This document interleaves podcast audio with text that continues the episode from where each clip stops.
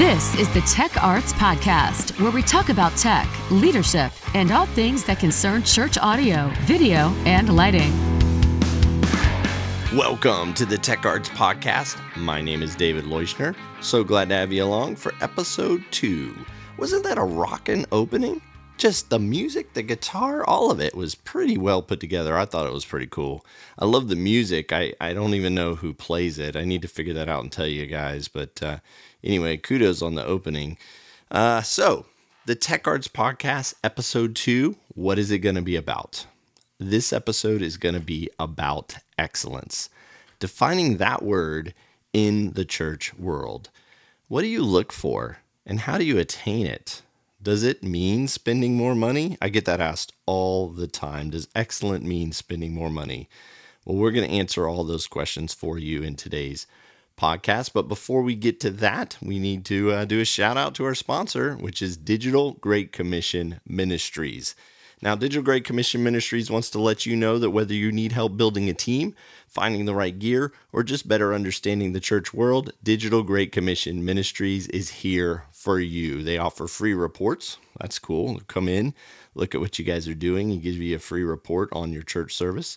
Uh, free on site visit there for you, training videos, articles on the website, and just general church help and consulting. That's what Digital Great Commission Ministries is all about is helping churches. How do you find out about this? You go to audiovideolighting.com. Pretty cool website name, audiovideolighting.com. Digital Great Commission Ministries is here to help you run your church service like a pro. So again, that website, audiovideolighting.com. You can also go to that site and find out about the Tech Arts podcast you can follow us on Facebook. I guess it's like on Facebook. You can follow us on Instagram, and you can also go to Twitter. Uh, does anybody do Twitter anymore? Um, I don't know, but we do. So if you're into Twitter, you can go there, retweet, like, follow, whatever you do on Twitter. It's all right there at audiovideolighting.com, all the information to get you to the, the right social networks and places. All right, today's topic on excellence. Let's tackle the first question what do we look for when trying to attain excellence? Now, I'm going to put a little different spin on this. And I'm going to start off with the people that you look for. What are the right things you look for in the people you want on your team? And that could include yourself. What do you look for in yourself in order to attain excellence? So, the first point is excellence is an attitude. That's what you're looking for. You're looking for that good attitude, essentially. You're looking for people who are constantly striving to be their best, people who want to better themselves. Now, let's be careful here because I'm not talking about perfection. And uh, that's that's something we want to stay away from. Excellence is not perfection. It's very different from that. Perfection breeds things like anger and stress in a toxic environment you can walk into a control room and real quick know if it's a perfection mentality because you'll feel that anger and stress and just some of the, the toxicity that comes out of that. Excellence is understanding temperament, it's soft answers, it's gratitude. Excellence is interest in what they're doing and wanting to learn more, joy, happy environments. When you walk into that control room, you feel some of that. That is excellence. But again, a lot of people contribute excellence to like gear and like one of the questions we're going to answer here in a little bit and money and things of that nature. Keep keep thinking in this first point about people right? And people make mistakes. We're going to make mistakes. Everybody's going to make mistakes in their service. But excellence is learning from those mistakes. So you want to find people or even yourself you want to teach yourself to learn from your mistakes don't just let them beat you up. You're going to make them. Now you got to learn from them. That's excellence. Another piece of it is reading, understanding, and growing in the values of your discipline. Excellence is always striving to be better at what you do and trying to learn more about it. I mean, think about it. professional baseball teams, basketball teams, football teams. These guys have been doing it for 20 years. I mean, some since they were 11, all the way up to 30, 40. I mean, if you're Tom Brady, you're going to be doing it till you're 60. I mean, literally, these guys have been doing it forever, but they still make mistakes. They still have to learn from their mistakes. They still have to practice. They still have a coach that is helping them. But they're doing it with excellence because they understand that in order to be good at their discipline, they have to continue to learn. Here's another way of putting it you want to find people that have the ability to go through a trial or struggle and be better for it, not angry from it. So let me say that again. The ability to go through a trial or struggle and be better for it, not angry from it. Those are the people you want to find. And in yourself, if you're looking internally, that's who you want to be if you want to attain excellence. All right, second point being self aware. Now, we talked about people who can ask questions and seek out resources. But the second thing we need to be able to do to attain excellence is see things through the eyes of your congregant. I don't know how many times I've gone into a church service and I've just experienced things that I went, huh, that kind of disconnected me. Like I didn't engage. I'll give you a simple example. A lot of times churches will do a song that technically is a special moment and nobody's standing. And so, therefore, uh, no one's worshiping or, you know, technically worshiping. So they're sitting down. So, therefore, they don't put lyrics up.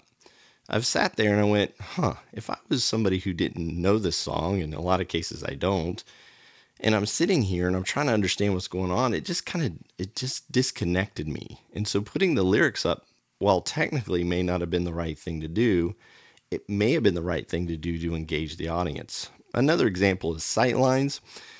We tend to set up our platforms so that they look cool, but we don't understand sightlines and there's distractions behind the person who's singing or the person who's leading. Just take the time to look at things through the eye of the congregant. Because if you do that, you'll start to create distraction free environments. Now, this is the next piece of this. A lot of times we focus in on the wrong mistakes. We focus in, text a lot of times we'll focus in on things that are technically done wrong or a technical mistake. Like they put up the red lights instead of the blue lights.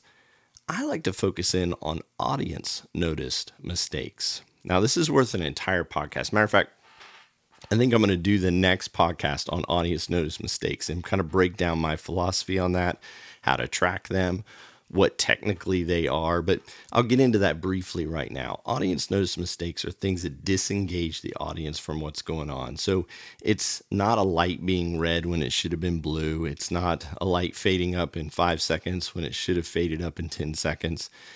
This is microphones not being turned on, feedback this is lights, key lights not being turned on when they should be, um, or just distractions like moving lights that are hitting people in the eyes constantly over and over again, and things of that nature. Those are audience notice mistakes. I'll put it to you another way. We've all gone to a play or a theatrical theater production where we have a friend who's a who's a part of it. And we go back and we say, "Hey, you did an amazing job. Everything looked and sounded and felt great."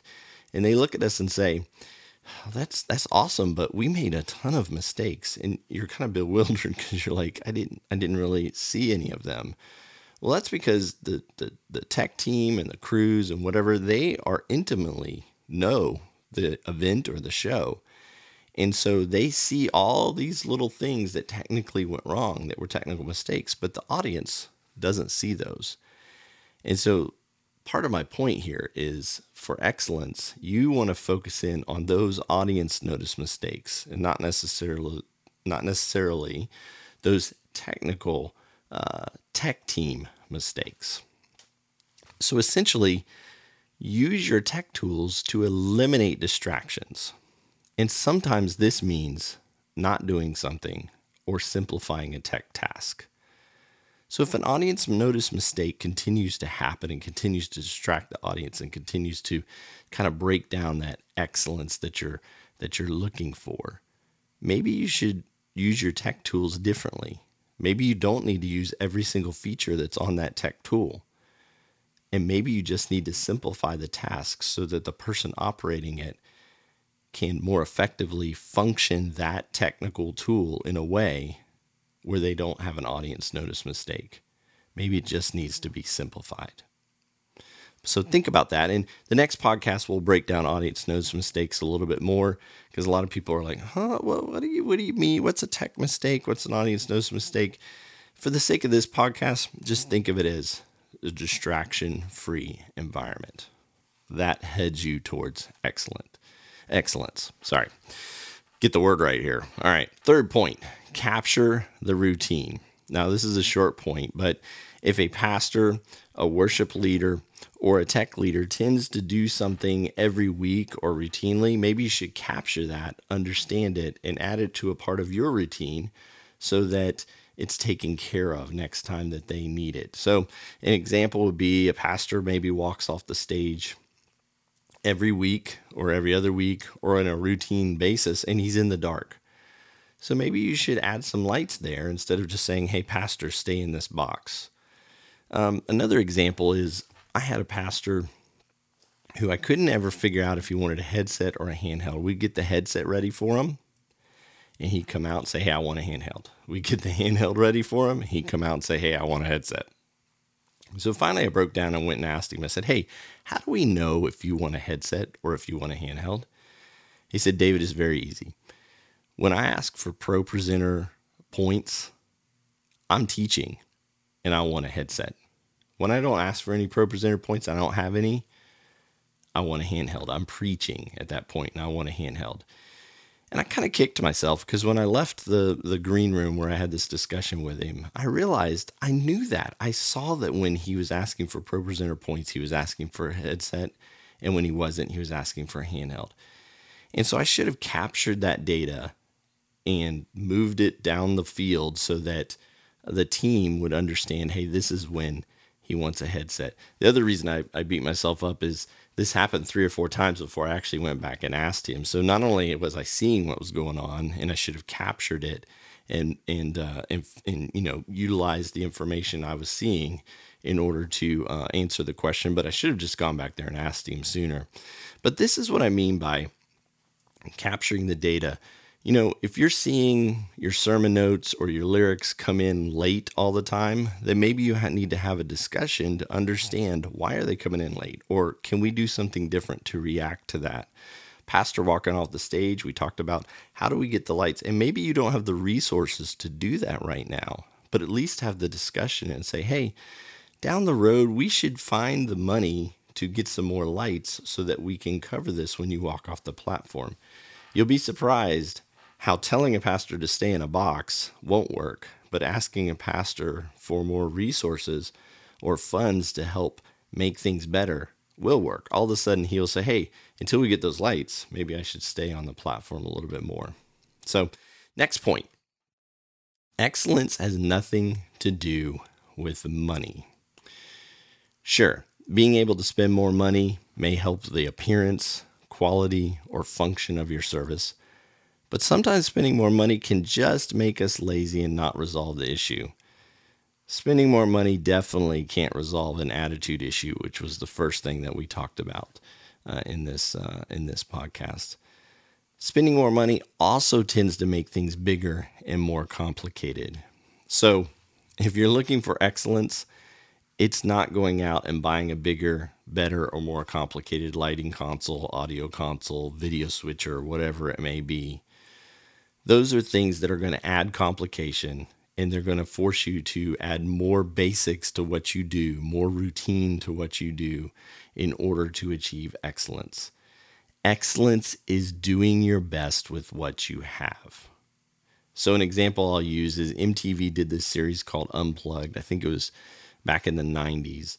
And of all the stuff they did, of all the over the top, just flamboyant, crazy stuff that they did, this show, Unplugged, won tons of awards, and it was very simple because they took this acoustic set for these different bands and they did the best they possibly could with the resources they had for that acoustic set. Another example many of you know a worship leader by the name of Cody Carnes.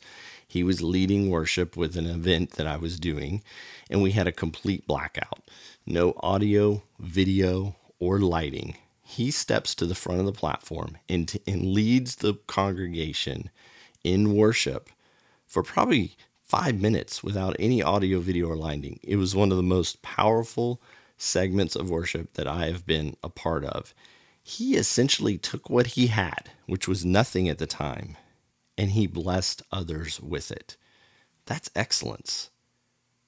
Taking something that was a complete disaster, a mistake, pretty much an audience noticed mistake, and converting it into a very powerful moment in the service. Nobody walked out of that service and said, Wow, I can't believe the power went out. Everybody walked out of that service and said, Wasn't that a moment? Because he took, again, I'll say it again, he took what he had been blessed with, which in this case was a power failure, and he blessed others with it. He made the most out of what he had. That is excellence. So, to recap, performing a service with excellence means the following your team's knowledge grew or is growing. The team environment is engaging, fun, and mission oriented. The team learns from their mistakes and makes plans to avoid them in the future. The team environment is not angry, stressful, or toxic. Tech tools are used to eliminate distractions, even if this means the service is not as cool. Routine issues or problems are notated. Action plans for those are eliminated. I'm sorry, action plans for those are implemented to help avoid them. So let me say that again. Routine issues or problems are notated, they're captured, and action plans for those are implemented to help avoid those routine issues. Or if a positive element happens, like we talked about with Cody and his curveball, plans are made to incorporate that more. And here's what we did that was such a powerful moment. Not every week, but every now and then, we created an environment where we dialed back the tech and implemented that type of corporate worship with the acapella atmosphere a little bit more. So you have a goal of a worship atmosphere, a distraction free atmosphere, and a pastoral teaching atmosphere. Once those are achieved, you are achieving excellence. Excellence is not having amazingly expensive gear. You don't need it. It's not about having a mistake free service. We're all going to make mistakes.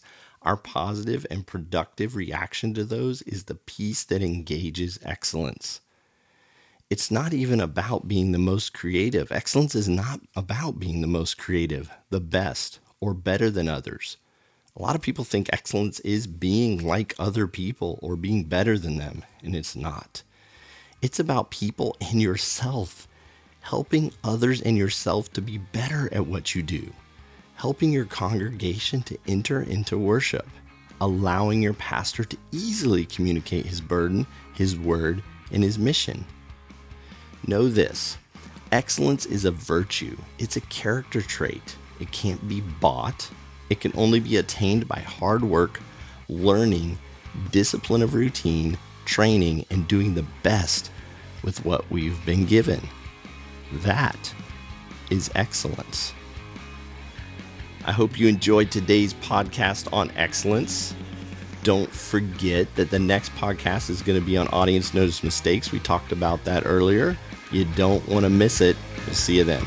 You have been listening to the Tech Arts Podcast presented by Digital Great Commission Ministries. DGCM is a 501c3 nonprofit that was started to help churches with all things technical. Whether you need help building a team, finding the right gear, or just a better understanding of the church tech world, DGCM is here for you. Find out more about our free on site visits, reports, and consulting by going to audiovideolighting.com.